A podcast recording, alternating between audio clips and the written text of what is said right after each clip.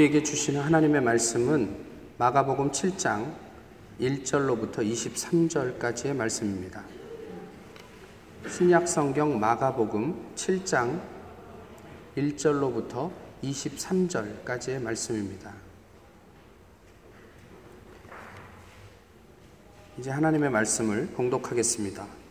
바리새인들과 또 서기관 중 몇이 예루살렘에서 와서 예수께 모여들었다가 그의 제자 중 몇 사람이 부정한 손, 곧 씻지 아니한 손으로 떡 먹는 것을 보았더라.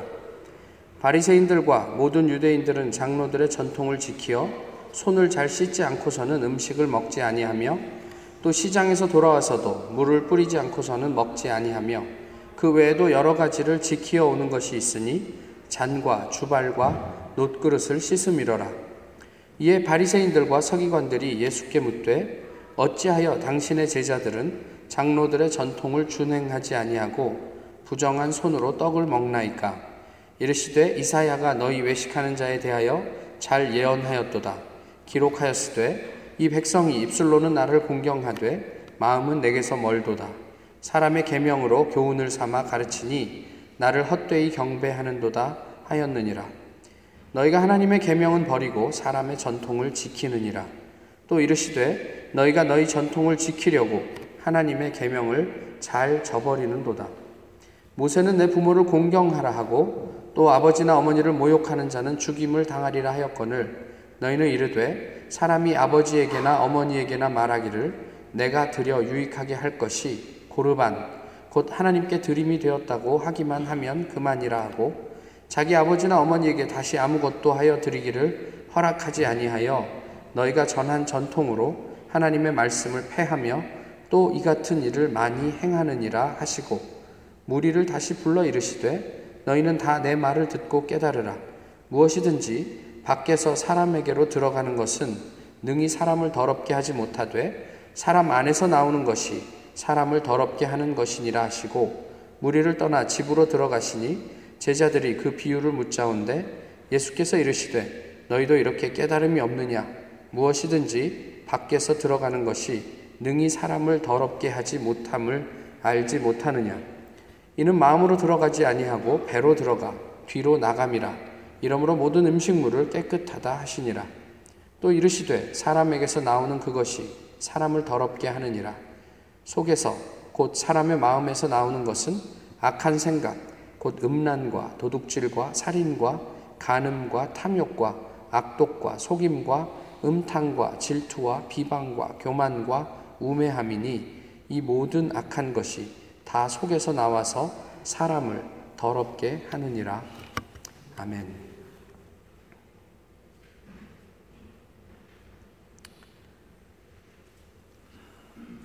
버카충. 이 무슨 말인지 아십니까? 버카충. 젊은 분들은 좀 아실 수 있을 텐데, 버스 카드 충전이라는 말입니다. 피방은 PC방이라고 그러고요. 배라는 베스킨 라빈스랍니다. 버정은 버스 정류장. 뭐 이쯤 하면 여기 계신 분들 중에 몇 분은 안물, 안궁 이렇게 생각하실 수도 있어요. 안 물어봤거든, 뭐 안 궁금하거든, 뭐 이렇죠. 오늘 설교 제목이 너 잘입니다. 너 잘. 너 잘은 무슨 말일까요? 너나 잘하세요. 이런 뜻이랍니다. 아, 너나 잘하세요. 이걸 잘 묵상하면 아마 오늘 본문에서 아, 예수님을 만나지 않을까 싶습니다. 아, 사실 이 텍스트를 쓸 때만 해도 제 목이 거의 목소리가 나오지 않아서 목도 상태가 안 좋은데 기도 드릴까요? 이렇게 할까 하다. 오늘 극적으로 목소리가 좋아졌습니다. 그래서 좀 더 이 얘기를 해보도록 하겠습니다. 여러 번 구원 못 받으십니다. 입으로만 신앙생활 하시고 마음은 하나님에게서 멀기 때문에 그렇습니다. 머리만 굴려서 이런저런 핑계거리만 찾지 정작 삶은 찾아보기가 어렵기 때문에 그렇습니다. 아무리 그래도 그렇지 목사가 이런 소리 하면 기분 안 좋죠. 안심하십시오. 저는 예수님이 아니라서 그런 소리를 할 만한 용기도 없거니와 또 여러분의 구원을 놓고 제가 그것을 결정할 수 있는, 평가할 수 있는 입장이 못 되기 때문에 그렇습니다. 그렇지만, 그럼에도 불구하고 만약에 제가 이런 말을 한다면, 아니, 해야 한다면, 적어도 제 입장에서는 엄청난 부담은 각오해야 합니다. 네가 뭔데 나를 뭐 후원 받았네 말았네 그런 소리를 해. 라는 비판도 비난도 각오를 해야 할 것이고 쟤는 맨날 이렇게 듣기 싫은 소리만 해. 그런 어떤 그 평가도 각오를 해야 될 것입니다. 근데 오늘 본문을 읽으면서 아니 성경을 읽을 때마다 예수님을 보면서 궁금한 것이 그거예요. 왜 예수님은 그런 부담을 그렇게 스스로 자초하셨나? 사실 아무 말 안 하고 지내면 예수님 이렇게까지 힘드실 필요는 없어요. 오늘 본문도 예수님을 사람들이 이제 죽여야겠다 생각을 하고 바리새인들이 본격적으로 예수님의 허물을 찾기 위해서 이제 예루살렘으로부터 내려오기 시작했다 이런 얘기를 하면서 벌어진 일입니다. 왜 예수님은 그 길을 자초하셨을까? 하나님을 사랑하십니까? 네, 아무도 사랑 안 하시는 걸로 다시 물을까요? 하나님 사랑하세요? 네, 감사합니다. 하나님 사랑한다는 게 무엇입니까? 좀 이렇게 얘기해보고 생각을 해볼까요? 자녀들을 사랑하시죠. 어느 부모님이 자녀를 사랑하지 않겠습니까? 근데 한번 보시죠. 자녀들을 사랑하시기 때문에 아, 태어나면서부터 지금까지 그 자녀들의 필요를 부모님들이 채우지 않습니까?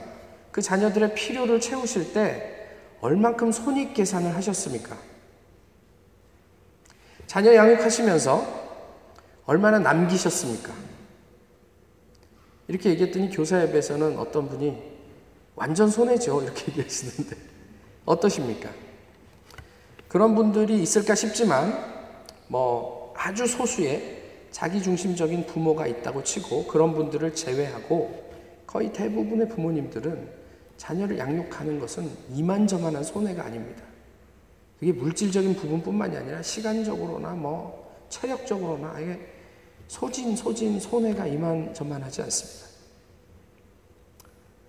하나님을 사랑하십니까? 급진적 도전으로 본인이 져야 할 부담이 엄청남에도 불구하고 바리새인들의 문제를 통렬하게 드러내시고 직면하셨던 예수님. 오늘 본문에서 그 예수님을 보면서 혹시 이것이 바리새인을 사랑하는 예수님의 마음이 아닐까 이런 생각을 해보게 돼요. 언감생심 바리새인 앞에서 너네 신앙이 잘못됐어. 누가 그런 이야기를 할 수 있겠습니까? 바리새인들의 신앙과 구원 그것은 저와는 별개의 문제죠. 굳이 내가 그 사람들의 신앙적인 뭐 약점이나 위선들을 지적해서 제가 도움이 될 게 하나도 없어요. 오히려 저는 그들 때문에 위기를 맞을 수도 있죠. 나의 안위가 우선이라면 그런 손해보는 장사는 할 수가 없습니다. 당시 바리새인들과 함께 살던 주변에 있는 많은 신앙인들이 있었겠지만 어느 누구도 그 바리새인들의 구원에 대해서 책임질 의사는 없어 보입니다. 그런데 예수님은 그럴 의사가 있으신 것 같아요. 손해 봐도 좋다. 이게 예수님의 마음이었던 것 같아요. 물론 1차적으로는 제자들과 함께 모였던 다른 사람들을 향하고 있지만 적어도 예수님도 바울도 그랬지만 유대인들을 포기하지 않으셨어요. 예수님은 바리새인들을 사랑하셨습니까? 손 씻고 먹자. 이 바리새인들의 주장이에요. 그래도 우리가 정결하게 우리의 어, 삶과 신앙을 지키기 위해서 손을 씻는 게 좋지 않느냐. 뭐 작은 그 계란 반 개 정도의 그런 물, 이렇게 손을 이렇게 들고 수술방에 들어가는 것도 아닌데 이렇게 들고 자기가 이제 먹는 손에 물을 붓습니다. 그러면 물이 흘러서 팔꿈치까지 흘러내리죠. 팔꿈치까지 와야 됩니다. 그 전에 이거 손을 움직이면 안 돼요. 이게 떨어지면 주먹을 쥐고 손바닥을 비벼서 손바닥을 깨끗하게 합니다. 그리고 나서 다시 손을 거꾸로 해서 물이 손끝으로 떨어지도 이게 유대인들이 밥 먹기 전에 손을 씻는 방법이에요. 뭐 그냥 물 얼마 안 되니까 어차피 더러운 손이면 꾸정물이 흐를 것 같긴 하지만 어쨌든 그들의 정결 예식이 그것입니다. 그러면 그냥 명제만 놓고 보면 손 씻고 밥 먹읍시다. 이건 잘못된 일이 아니에요. 손을 안 씻으면요. 뭐 위생적으로 조금 문제가 있을 수는 있지만 안 죽습니다. 그런데 그 손을 씻고 안 씻고의 문제 자체가 사람의 선악을 판단하는 기준이 된다?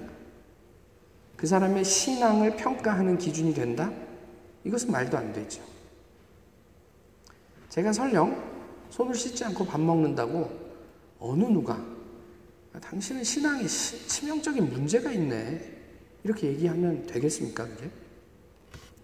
예수님이 말씀하시는 바리새인의 문제가 그럼 무엇입니까? 바리새인들은 그 손 씻고 안 씻고의 문제를 그 사람의 신앙적 잣대로 규정하고 정죄하기 때문에 문제입니까? 그게 표면적으로 드러나는 문제가 될 수도 있겠지만 사실 예수님이 얘기하고 싶은 건 그런 게 아니죠. 그럼 뭐가 문제입니까? 예수님이 지금 바리새인들에게 문제라고 지적하는 것은 선악과입니다. 아니 이거 마가복음을 하는데 왜 갑자기 창세기에 선악과가 등장하나? 근데 선악과의 의미가 무엇이죠? 맛있다. 보암직도 하고 먹음직도 한 과일이다 이런 겁니까? 아니요. 선악과의 의미는 하나님 됨입니다. 네가 이 열매를 따먹으면 하나님과 같이 될 것이다. 그래서 하와는 따먹었어요. 왜요? 혹시 하나님 될까 해서. 그 이전에 먹고도 싶었고. 이것은 반복되는 구절을 보면 저희가 알 수 있는데, 아, 오늘 본문에 8절과 9절과 13절에서 뭐라고 예수님이 얘기하시냐면, 너희가 하나님의 계명은 버리고 사람의 전통은 지키는구나 이래요. 하나님의 계명은 버리고 사람의 전통을, 전통을 지킨다. 세 번이나 반복됩니다. 이렇게 한번 예를 들어 보실까요? 뭐 요즘은 별로 그런 분들이 많지 않지만 옛날에는 주일날은 아무것도 사 먹지 않습니다. 주일날은 뭐 돈 거래하지 않습니다. 그게 주일을 잘 지키는 거였어요. 근데 왜 그렇게 했을까요? 아마도 어떻게 하면 우리가 주일을 거룩하게 안식일을 지킬 수 있을까 생각하다가 그럼 주일날은 내가 좋아하는 거 사먹는 거 이런 것들을 좀 자제해 보자. 우리가 사순절 때 내가 좋아하는 커피 40일 동안 내가 한번 안 먹어볼게 이렇게 얘기하는 것과 비슷했을 거라고요. 그런데 시간이 지나면서 처음엔 주의를 잘 지키자고 시작한 일이었는데 시간이 지나면서 안 지키면 날라리 신자 취급하는 법이 됐어요. 야, 넌 아직 아직 주일날 막목 사먹고 그래? 아직 갈 길이 멀구나. 하나님께서 네 영혼을 불쌍히 여기셔서 주일날 경건하게 지낼 수 있기를 내가 기도할게. 이런 사람의 전통이 돼버린 거죠. 그러니까 뭘 사먹고 안 사먹는 것 자체가 목적이 아니었어요. 그런데 그것이 목적이 돼버렸어요. 안식일을 기억하여 거룩하게 지키라는 하나님의 계명을 엉뚱한 목적이 대체해버린 거예요. 사람이 하나님보다 중요해진 꼴이 된 거죠. 오늘 본문이 예수님께서 말씀하신 사람의 전통을 너희가 따르는구나. 이게 그런 의미입니다. 여기서 바리새인의 또 다른 문제가 나오죠. 뭐가 나오냐면 자유를 제한해요. 심지어는 억압합니다. 자유가 무엇이죠? 예수님께서 사역을 시작하면서 누가복음 4장 18절 19절에서 말씀하신 게 사람들을 자유케 하려고 내게 기름을 부으사 하나님의 은혜의 해를 전파하게 하셨다. 하면서 무슨 내용을 얘기하셨냐면 앞을 보지 못하는 자가 다시 보고 갇힌 자가 풀려나고 눌린 자가 해방되고 걷지 못하던 사람이 걷게 되는 것이 예수님 사역의 목적이었다. 내 사역의 목적은 그것이다고 밝히면서 시작한 일이에요. 다시 얘기하면 우리에게 자유를 주시기 위해서 주님은 오셨다 이렇게 말씀하셨는데 그것이 하나님의 계명의 의도였는데 그런데 사람의 전통은 우리를 지켜보기 시작합니다. 그래서 너 왜 손 안 씻고 밥 먹어? 너 왜 주일날 식당에서 밥 사 먹어? 이런 이야기를 하죠. 너 왜 슬리퍼 질질 끌고 교회 나와서 그 복장이 그게 뭐야? 예배 드리는 복장이. 이렇게 말하기 시작하더란 말이에요. 우리가 하나님을 잘 예배하자고 처음에 그런 좋은 마음으로 정했던 우리의 법이 이제 하나님의 법보다 더 우위에서 예배 나온 사람들을 정죄하기 시작합니다. 장로들의 경험, 교회의 전통, 우리에게 익숙한 시스템, 개인의 취향이나 선호, 이게 여기에 자유를 우리가 다 빼앗겨 버렸습니다. 사람이 중요해졌어요. 거기에 하나님은 잘 보이질 않습니다. 예수님은 이에 대해서 예를 들어서 하나 설명을 하시죠. 고르반. 하나님에게 드린 물건이다, 드린 것이다, 봉헌할 것이다, 이런 이야기죠. 그래서 부모에게 마땅히 드려야 할 것인데 주기 싫은 거예요. 그래서 자식들이 아 이거 죄송한데 이거 고르반 예 이거 고르반 이러면 끝이에요. 뭐 시비도 못 걸어요. 하나님 드릴 거라는데 거기에서 누가 어떤 신앙이니 어 그래도 그거 원래 내 건데 이런 이야기를 할 수 있겠느냐 하는 거죠.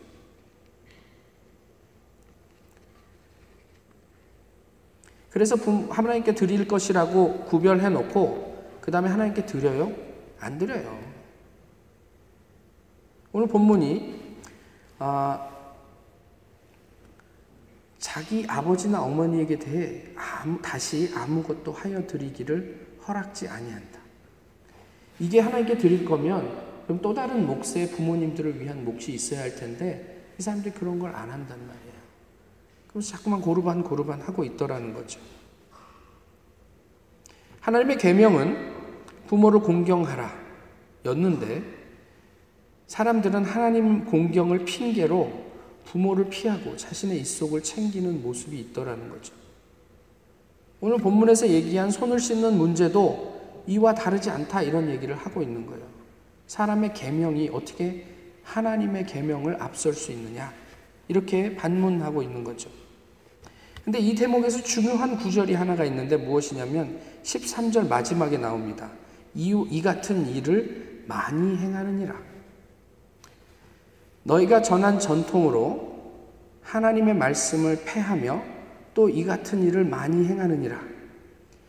사람의 전통으로 하나님의 말씀을 패하는 일을 많이 행하느니라. 도 되고요. 또 고르반과 같은 그런 일들을 많이 행하느니라 이런 말도 돼요. 근데 사람들이 많이 행한다라는 말은 무엇이냐면 그냥 그때 당시 사람들이 일반적으로 그 일을 했다. 일반적인 일이 되었다. 이런 의미입니다. 근데 이게 왜 중요하냐면요. 14절 이하에 이 말씀을 정리하는데 중요한 개념으로 작용을 해요. 뭐냐면 14절 이하에서 정결함을 이야기하는데 이런 것들이 너희를 더럽게 한다 할 때 이 더럽게 하다가 무슨 뜻이냐면 일반적이 되게 하다라는 의미예요. 세상과 같아지게 하다 이런 의미예요.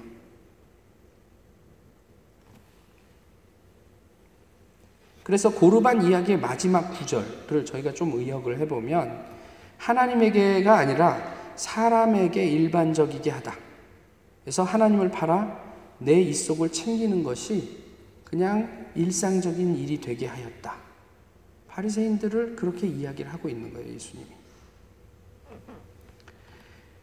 좀더 나, 더 나아가 보면 사람에게 보이려고 나의 유익을 위해 성공을 위해 부와 명예를 위해 살게 되었다라는 의미예요. 하나님을 섬긴다고 이야기하는데 그 밑에는 뭐가 있냐면 바리새인들에게 나를 위한 게 있어요. 하나님과 상관없이 내가 더 잘 살고 더 명예롭고 더 누리기를 위한 의도들이 그 안에 내재되어 있더라는 거예요. 근데 그렇게 보면 그게 우리가 일상 속에서 살아가는 현대인의 일반적인 삶 아니에요? 저희를 가난해지기 위해서 공부하지 않잖아요. 비참해지기 위해서 공부하는 거 아니잖아요. 내가 사람들한테 무시당하기 위해서 돈을 버는 게 아니잖아요. 일상적인 삶이 그 안에 내재되어 있는데, 그런데 예수님께서는 그런 세상 사람들과 같이 됨, 그것이 우리를 더럽게 한다. 이렇게 말씀하고 있어요. 조금씩 위험해집니다. 제가 이제 부담을 갖기 시작을 해요. 그런데 이제 좀 더 보시면 우리 안에 그런 하나님 정신이 없어지니까 우리의 중심은 뭐로 가득하다고요? 악한 생각으로. 그래서 뭐, 뭐, 오늘 본문에 나와 있는 것처럼 그 음란과 도둑질과 살인과 간음과 탐욕과 악독과 속임과 음탕, 질투, 비방, 교만, 우매함 이런 것들이 우리 안에서 나와서 우리 스스로를 불명예스럽게 하고 어, 파, 괴시키고 더럽게 하는 일이 되어더라 이런 얘기를 하죠. 다시 한번 질문해 볼까요? 하나님을 사랑하십니까? 예. 그러면 직장이나 학업이나 재산이나 심지어 가족까지 다 포기하실 수 있어요? 근데 성경은 그 얘기를 하고 있는 게 아니에요. 오해가 없으셨으면 좋겠어요. 소위 그런 포기로 내가 하나님을 사랑한다는 것을 증명하려고 하지 마십시오. 제가 오래전에 내려놓음이라는 책을 읽고 기도했던 것이 있습니다. 주님, 내려놓음이 그리스도인의 일상이 되어서 이런 책이 누구에게도 주목받지 않을 수 있게 하옵소서. 하버드를 포기한 것이 뭐가 그렇게 중요해요? 또 내가 의대 그만두고 선교지에 간 것이 뭐가 그렇게 중요한 일입니까? 그게 지금은 하나님 앞에 우리의 헌신을 표현하는 것 같지만 시간이 지날수록 나 하버드 포기하고 선교지 왔는데 자랑이 되지 않겠어요? 본인이 자랑하지 않아도 주변 사람들이 그것을 의미 있게 자꾸 만들어 가지 않겠어요? 하나님을 사랑하는 사람들 중에 재산을 포기하고 살아가는 사람들도 있습니다. 하나님을 사랑하는 사람들 중에 내가 하던 학업을 중단하고 하나님의 부르심이라고 느껴지는 곳에 선교사로 나가는 사람도 있습니다. 그런데 동일하게 하나님을 사랑하는 사람들 가운데 성실하게 자기에게 맡겨진 삶을 감당하면서 일상 속에서 하나님의 계명을 사는 사람도 있단 말이에요. 극단적으로 선교지 나가면 하나님의 일이고 내가 여기에서 학업을 감당하고 뭐 학자로 살고 또 뭐 비즈니스를 하면서 살고 일을 하고 사는 거는 하나님의 일과 무관한 게 아니라 하나님을 사랑하는 사람들의 삶의 모습은 하나님에게 중심이 되어 하나님과 더불어 드러나는 일들이 있다. 이런 얘기를 하는 거죠. 문제는 이걸 어떻게 그렇게 살까? 지난 방학 동안에 뭐 많은 분들을 이제 만나고 교제할 수 있는 기회가 있었습니다. 근데 한 교수님과 대화하던 중에 이분이 그런 얘기를 하세요. 어떻게 하면 학생들이 아, 딴짓하지 않고 열심히 일하게 할까? 그것을 고민하다가 학생들이 모여 있는 그 랩에 CCTV를 설치해야 되겠다. 이런 생각을 하셨대요. 그러면 이제 컴퓨터 화면으로 어디에 있든지 그걸 보면서 학생들을 감시할 수 있잖아요. 전화해서 야 너 자냐? 근데 그러던 중 마음속에 성경 말씀이 하나 올라온 거예요. 마태복음 7장 12절. 누구든지 남에게 대접을 받고자 하는 대로 너희도 남을 대접하라. 그래서 이분이 와, 그 CCTV를 내 방에 설치해야 되겠다. 이렇게 생각하셔갖고 실제로 자기 방에 CCTV를 설치하셨어요. 그리고 학생들한테 컴퓨터에 들어가서 언제든지 내가 뭐 하는지 볼 수 있다. 그래서 저한테 그렇게 말씀하시더라고요. 저는 제 연구실에서 잠자는 건 고사하고 어떤 허튼 짓도 할 수가 없습니다. 누군가 24시간 나를 쳐다보고 있다고 생각하기 때문에. 그래서 그 랩이 어떻게 됐을까요? 궁금하시면 네, 나중에 말씀드리겠습니다. 예수님 그렇게 말씀하세요. 무엇이든지 남에게 대접을 받고자 하는 대로 너희도 남을 대접하라. 그런데 이것이 율법이다. 이렇게 하나님의 계명이다. 우리가 어떻게 살까? 믿음의 반대말이 뭐라고 그때 그래, 말씀드렸죠? 몇 주 전에 들었는데 잊어버리셨죠? 믿음의 반대말은 미션입니다. 안 믿어지니까 그냥 애달퍼요. 얼마나 안 믿어지고 믿고 싶으면 그냥 믿습니다. 근데 그렇게 해서 믿어지는 게 아니에요. 그렇게 해서 사라지는 게 아니잖아요. 사랑하면 되는데. 하나님의 사랑을 받고 싶으십니까? 저는 받고 싶습니다. 그럼 하나님 사랑하십시오. 세상의 사랑을, 세상의 주목을 받고 싶으십니까? 그럼 그 세상을 끌어안으십시오. 이것이 율법이요. 하나님의 계명을 사는 일입니다. 우리 중심에 가득한 선한 생각이 세상을 품는 날을 상상해 봅니다. 세상의 일반적인 것이 우리 주님의 계명이 되는 날을 상상해 봅니다. 너나 잘하세요. 예, 너 자리. 너 정말 잘한다. 예, 너 자리 될 수 있기를 소망해 봅니다. 하나님께서 그런 세상을 우리 주님의 교회를 통해서도 이루어 가기를 간절히 기대하고 기도합니다. 그 하나님의 나라를 너 정말 잘한다. 그 하나님의 나라를 우리 각자의 삶 속에서 구현해 나갈 수 있게 되기를 소망합니다. 기도하겠습니다. 귀하신 주님, 오늘도 저희 주님 앞에 예배하게 하심을 감사드리고 온전히 주님 앞에서 겸손하게 나의 삶을 어, 돌아보며 어, 하나님의 계명이 나의 삶의 자리에 어떤 의미가 있는지 어디에 자리하고 있는지 생각해 볼 수 있기를 원합니다. 사람의 전통은 지키고 하나님의 계명을 버리는 우를 범치 않게 하시고 세상 속에서 살되 세상에 속하지 않는 사람으로 하나님의 계명을 온전히 드러내는 주님의 백성 되도록 인도해 주옵소서. 예수 그리스도의 이름으로 기도하옵나이다. 아멘. 다 같이 찬송가 204장 함께 부르시겠습니다.